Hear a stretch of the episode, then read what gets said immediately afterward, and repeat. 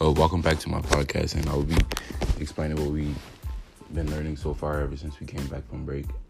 This week, we've been um we went over 5.1 sample spaces in prob- probability.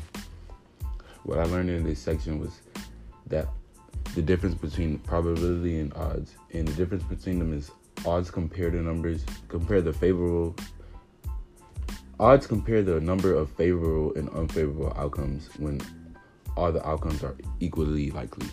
And probability is like a measure of the likelihood or chance that an event will occur. I also learned um like theoretical uh theoretical probability and experimental prob- probability.